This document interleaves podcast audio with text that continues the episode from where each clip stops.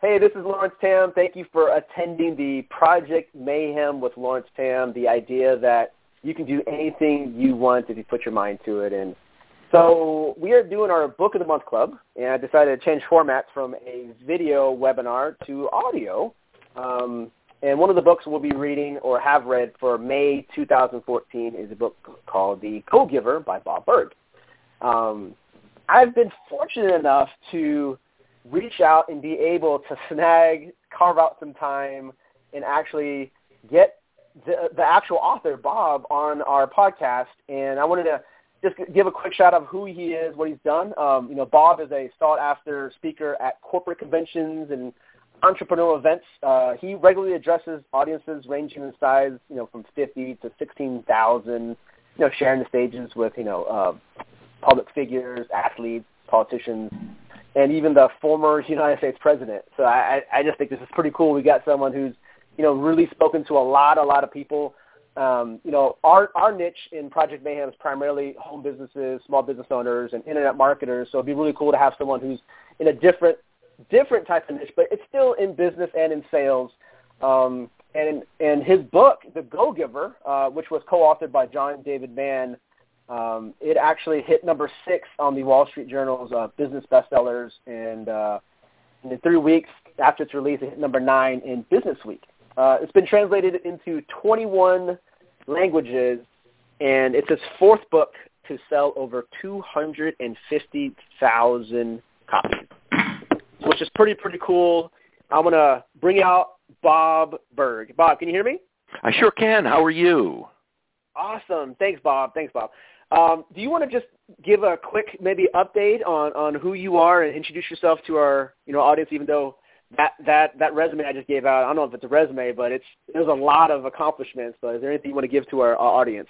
Yeah, well, thank you. I, I just uh, I began as a broadcaster, first on radio and then on T V. I was really a really a, a lousy broadcaster, though, and so I quickly graduated into sales.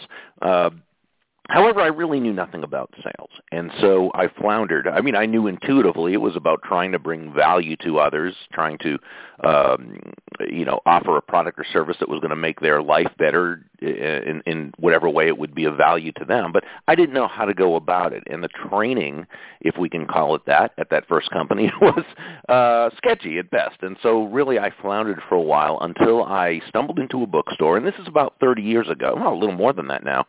Um, and I, I saw a book on the shelf that has since become a, a classic in the field called How to Master the Art of Selling by Tom Hopkins.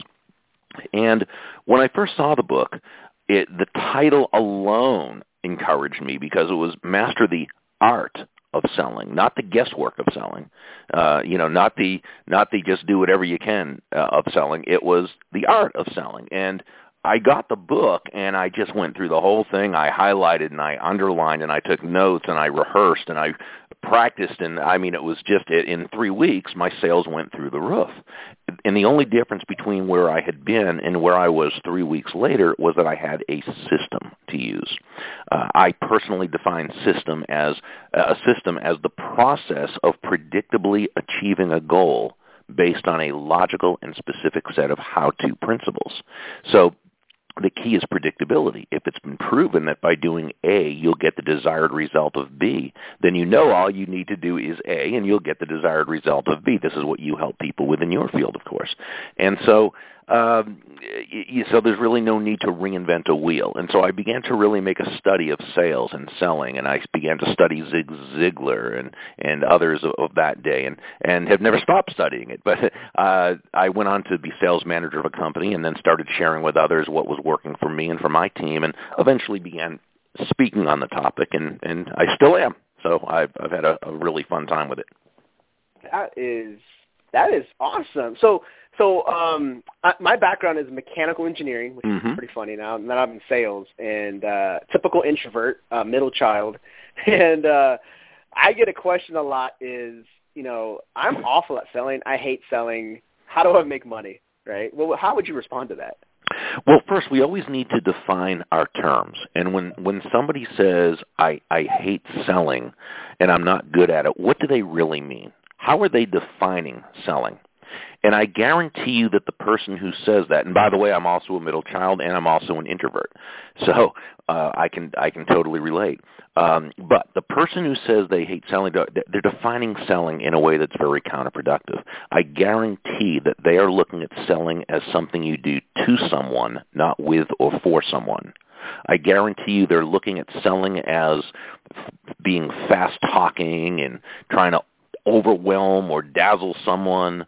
Uh, they're looking at selling as trying to take advantage of someone or, or trying to talk someone into buying something they don't want or need. And if that's what selling was, I wouldn't be good at it either, and I wouldn't want to do it, and either, either would you or anybody else uh, who, you know, cares about others and cares about themselves and lives by a set of values. So, so let's redefine selling.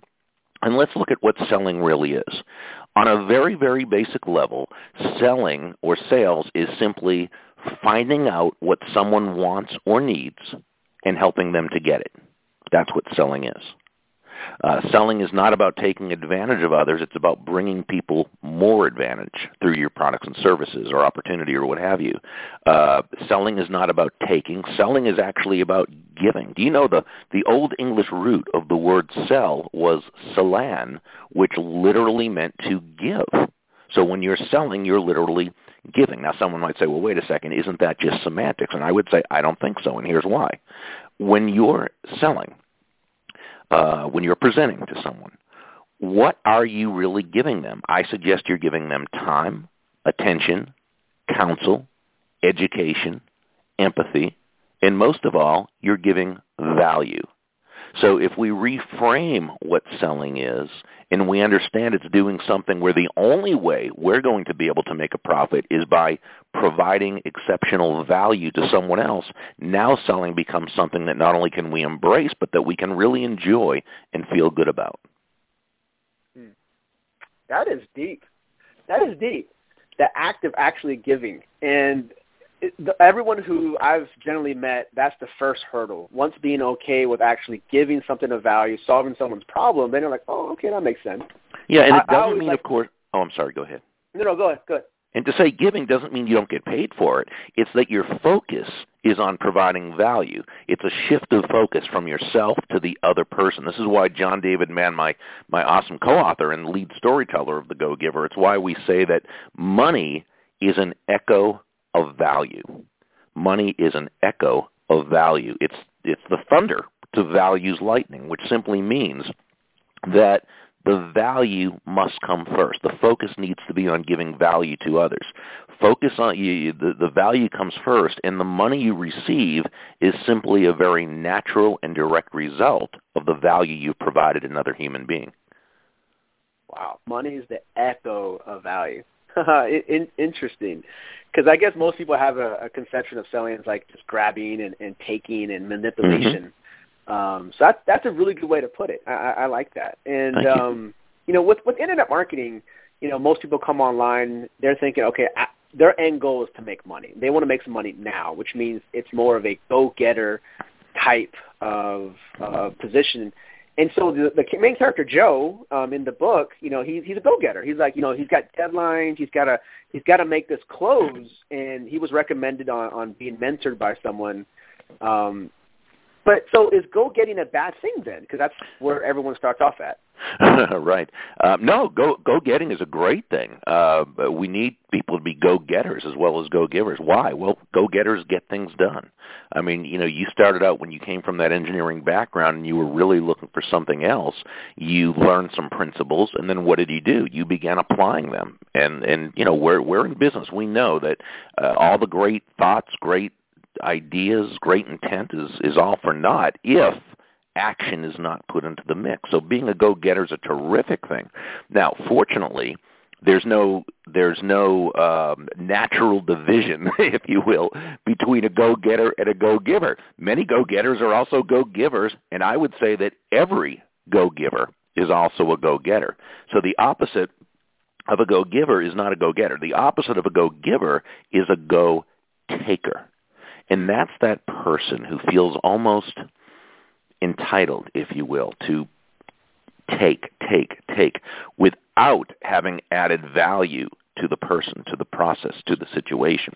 And, you know, we've all known people like that. And they can be good, you know, well-intended people, but they tend to be very frustrated because they rarely achieve the kind of financial success they feel they deserve. And even when they do, it tends to, to dissipate very quickly because it hasn't been built on a solid foundation of giving value to others. And so when we say, you know, in the book, Joe was described as a frustrated go-getter, but that's not why he was frustrated. He was frustrated because he was also a go-taker. Remember at the beginning, everything was about Joe, about his quota, and about who owed Joe. And, and what, you know, I love to say when I go to a sale, when I speak at a sales conference, you know, nobody is going to buy from you because you have a quota to meet. Hmm. They're going to buy from you because they see doing business with you as being of value to them, and that's the only reason why they should buy from you. That that makes perfect sense. Um, and so as Joe in the story began to learn, and, and he, he, he then became a go-giver, and here's what we mean when we say a go-giver. It's someone who has learned to shift their focus from themselves to others. They go from being I-focused or me-focused to other-focused, always asking themselves, how can I provide value to other people? And it may be directly through your product or service, but it also might be other ways. It might be through introductions, might be through suggestions, maybe through information, maybe through a, a certain skill you have, what have you.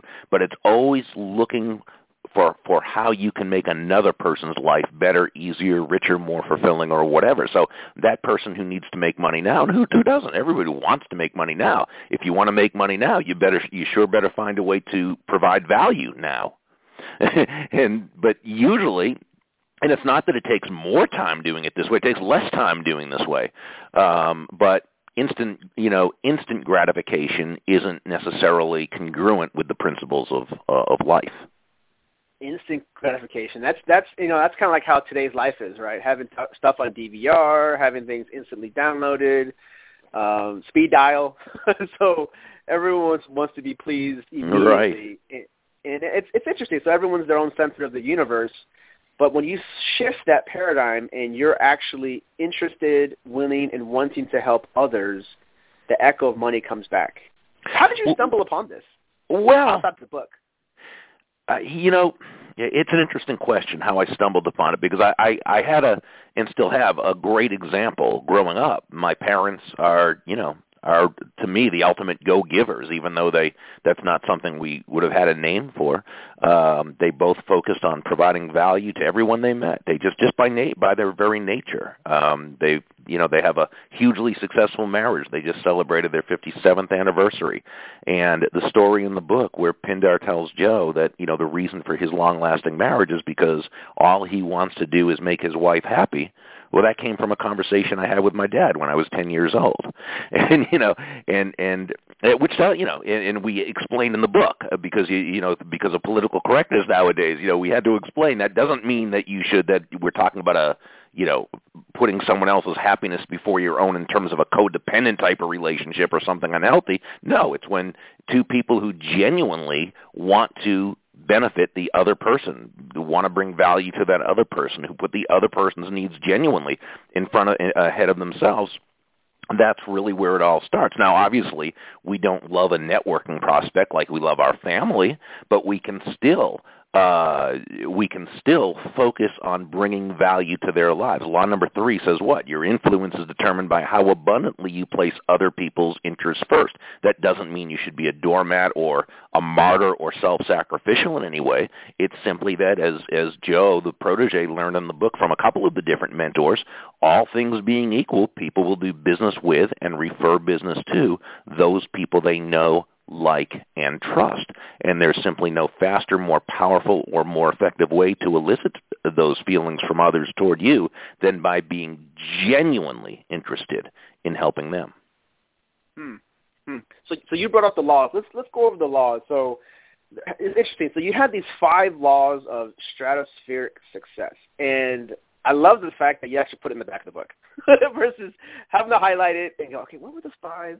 Yeah. So the five, the five we have is law one is the law of value. Law two is the law of compensation. Law three is the law of influence. Law four is the law of authenticity. Law five is law of recep- – how do you even pronounce that? I can't yeah, re- that. That's a tough one, receptivity. receptivity. Okay. So can you explain each one and, and kind of, I guess, have it a little more digestible outside of sure. the story of, of Joe, but like today is, you know, business person. Law well, of value. Let's start with that. Sure. Well, the law of value simply says your true worth is determined by how much more you give in value than you take in payment. But that can be confusing uh, if you just read that out of context, because it sounds like we're saying you know, that you should be going broke, right? Give more in value than you take in payment. It sounds like a recipe for bankruptcy. And so we simply have to understand, and this is key, we have to understand the difference between price and value. Uh, price is a dollar figure. It's a dollar amount. It's finite. It is what it is. Value, on the other hand, is the relative worth or desirability of a thing to the end user or beholder. Uh, in other words, what is it about this thing, this product, service, concept, opportunity, idea that brings so much worth or value to another person that they will willingly exchange their money for it? Uh, and feel great about it while you make a very healthy profit. Let's look at a world, real-world example outside of, of internet marketing and so forth, uh, just to put it in perspective. You, let's say you hire an accountant to uh, to do your taxes, and this accountant charges you, we'll just name a round figure, one thousand dollars. That's his fee, or literally that's his price, one thousand dollars.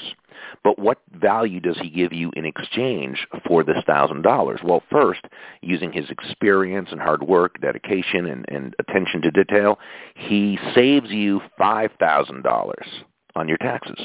He also saves you twenty-five hours of time, or you know, certainly countless hours of time, uh, so that you can be doing something that, that uh, you would rather be doing and that you're more qualified to do.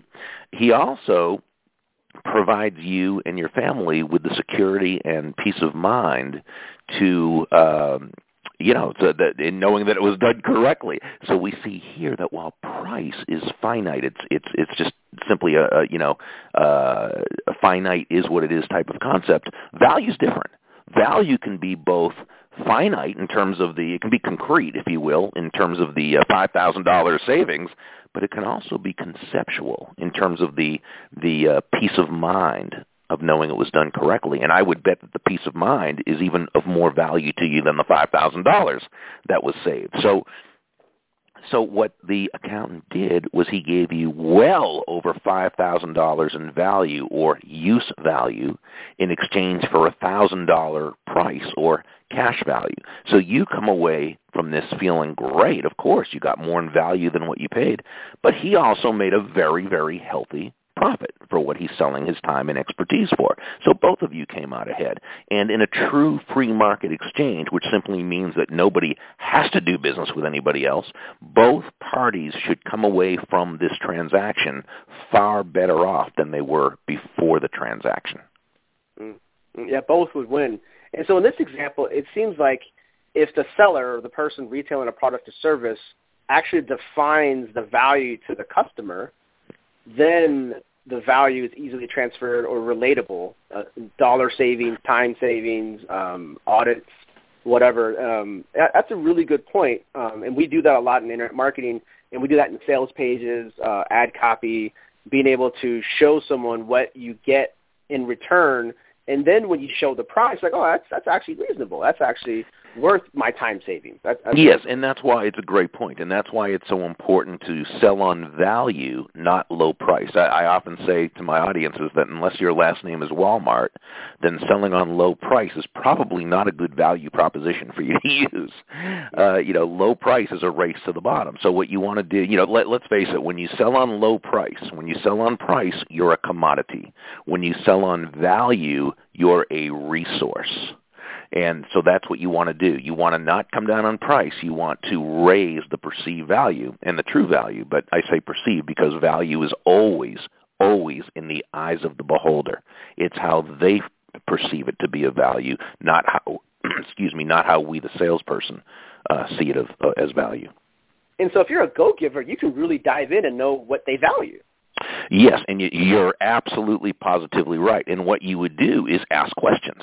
Uh, you ask questions, and I love how John David Mann, my co-author, phrase, phrases this. He says, you ask questions and then listen, not in order to uh, have an answer, but you listen just to listen.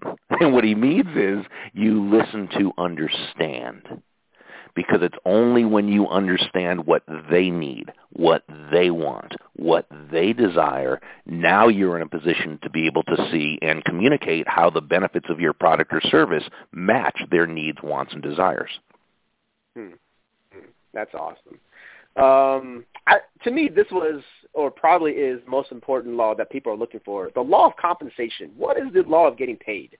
Well, this simply says that your income is determined by how many people you serve and how well you serve them. So, for example, in the in our first example, our accountant did a great job of giving more in value than he took in payment while making a profit. So if you're his his client, the chances are you are very happy with him. You would do business with him again, and most likely you would refer him to others. Uh, it's, well, um, and, and the same probably holds true for his other clients. So, so our accountant is very quickly amassing what we call an army of personal walking ambassadors. And as he continues to add that kind of exceptional value to the lives of more and more people, his income will continue to grow and grow. You see, as Nicole, the C E O in the story, told Joe, law number one, the law of value, as important as it is, that only represents your potential income. It's not enough to just provide exceptional value to one person. Uh, law number two represents your actual income, and that has to do excuse me, with impact, how many people whose lives you touch with that exceptional value. So we could say that exceptional value, law number one, plus significant reach, law number two, equals very high compensation. Mm. It's not solving one person's problem, but solving many. Exactly, exactly. Mm. Awesome, awesome. Um, let's see, the, the law of influence, what is that? Well, when you know when we think of influence, and we and we say the law of influence is that your influence is determined by how abundantly you place other people's interests first. Uh, influence itself can can be basically defined as simply as the ability to move a person or persons to a desired action, usually within the context of a specific goal. But, you know, whether we're talking about leading a team and influencing that way or influencing one prospect to become a, a customer or a client, it all comes down to, you know, what they feel is in their best interest. And, and again, it, that's how it should be. And uh, Dale Carnegie said this, I thought, wonderfully in his classic, How to Win Friends and Influence People. I thought this statement of his was the underlying premise of his entire book, and that is people do things for their reasons, not our reasons. So the key is to always ask ourselves, what is their reason? Why would they want to do this? What is it that makes this thing special for them? And again, we, we get that through focusing on them, asking questions, listening to understand, and so forth. It all comes down to, to you know, how willing are you to place that other person's needs before your own needs, because they're not going to buy based on your needs. They're going to buy based on their needs. And when we understand that element of human nature, now we can relax and we can say, and this is where selling gets fun, because when people don't like the idea of selling, it's because it's got to be about them. Instead, what selling is is about the other person. And so when we can do that, take our minds off ourselves and focus on bringing value to another human being, the whole process gets a lot easier and more fun. Hmm. Wow. Wow, wow, wow. That's deep. Um, because, yeah. So, okay, the, the law number four, the law of authenticity, I guess kind of wraps up, not wraps up all of it, but it kind of brings together some of the value and how you get paid. Sure. Well, you're right. Authentic, right? Yeah. Um, so is that just more being real? Because everyone's really real, but is it because you're trying to force a sale? Is that well, that is? No, you make a great point, and it does. It is very important. Uh, the law of authenticity says that the most valuable gift you have to offer is yourself. Uh, in the story, Deborah, one of the uh, one of the mentors, shares a lesson she learned earlier in her career, and that is that all the skills in the world, the sales skills, the technical skills, even the all-important people skills, are all for naught if you don't come at it from your true, authentic core. Now, when you do, as I like to say, show up as yourself day after day, week after week, month after month. People feel good about you. People feel comfortable with you. People know you. They like you. They trust you. They're much more likely to uh, to want to be in relationship with you and to, to do business with you. And, you know, so so being authentic is so important, but it brings up, I think, a question. And that is, well, if authenticity is so important, not just because it's the right way to be, but because it's also the more profitable way to be, which it is, why would someone not show up authentically? And I think many times what happens is that people don't have the self-confidence to really, really understand and embrace their, their own value. And so what happens is it's hard to show up authentically when you don't feel you have anything to authentically show up about. And so that's why I, I like to make the point that we really, as human beings, we all have what I believe, this is my opinion, of course, we have two types of value. One is intrinsic value. Just by being born, we bring value to the equation, and we should feel good about that. The other type of value, though, is what I call market value. And market value is that combination of talents, strengths, Uh, character traits that allow you to bring value to the marketplace, both individually and to the market as a whole, for which you will be financially compensated. And we all have those as well. The part in the story about Deborah was she accidentally learned about hers right before she ended up leaving her business, and it's a good thing she did. But but we, we shouldn't have to learn our market value through Uh, accident because we're taking a chance of luck when that happens. So what I suggest people do, and I can't tell you how many times I've I've been, you know, coaching or mentoring someone and they've told me what they're doing and I was, wow, that's terrific. And, and their response was, oh, no, no, everybody knows that or everybody does that. And they weren't being falsely modest. They really didn't understand that what they had to offer was so special. And the reason why is because as human beings, we're, you know, we're too emotionally involved with ourselves. We see the world through our eyes, and we assume what we can do, pretty much everyone else can do. It's very natural. So that's why it's so important to have either, you know, a coach or a mentor, whether it's on a formal basis or just someone who you, you trust and who, you know, you, someone at work or who you know cares about you or a friend or, you know, um, and I, I know you take on, you know, clients, but but you're pretty full up yourself. But when but when somebody When you have room to take someone and someone mentors with you, has you as a, a coach, an official coach or a mentor, they can benefit by you helping them to uh, to, to help really be able to uh, qualify and quantify their market value, which is, is why you provide such a great service. Mm. Yeah, that market value is important. Um, law number five, the law of receptivity. Yeah, you know, this one says that the most valuable gift you have Um, excuse me. Let me take that one back. I'm still on the last one. This one says the key to effective giving is to stay open to receiving. And you might recall late in the in the story when Pindar, the main mentor, asked Joe, his protege, to uh, breathe out and hold that breath to the count of thirty. Now, I don't know if you if, if you've ever tried that before, but it's tough. And so within a yeah within about ten seconds, Joe was pretty much out of breath, gasping for air, and Pindar said, "What's the matter, Joe? Can't do it." Joe said, "No, I, I, I can't. I can't just breathe out. I've got to breathe in as well." And, and Pindar said, jokingly, he said, "Well, Joe, what if I was to tell you that it's been medically proven that it's actually healthier to breathe out than it is to breathe in?" And Joe just laughed. He said, "That's silly. You can't do one or the other. You've got to do both." Well, exactly. And in the same way that as human beings, we breathe out and we breathe in. We breathe out carbon dioxide. We breathe in oxygen. We breathe out, which is giving. We breathe in, which is receiving. In that very same way, giving and receiving are simply, they're not two separate concepts. They're not opposite concepts, but they're two sides of the very same coin. And as long as we embrace that, uh, then we know that so long as we have given exceptional value to many people, we have earned the right, not the entitlement, but the right to receive. The key isn't, am I a giver or a receiver? No, it's I'm both a giver or a receiver, but what you've got to do is know where the focus should be. The focus is on the giving value. The focus is on the giving. The result is receiving. Mm-hmm. Awesome, awesome. So I, we have a we had a couple questions. I'm going to narrow down to two. Um, we have a question from one of our, our listeners who read the book. Alicia Stringer from Tennessee says, um, if you're really giving, um, how do you know that they want it?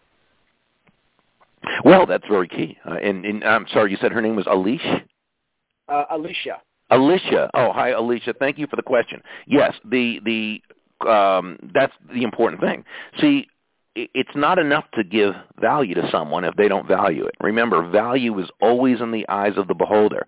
So when someone says, well, I'm giving all this value, again, but they don't appreciate it, or that, well, to them, they may not see it as value.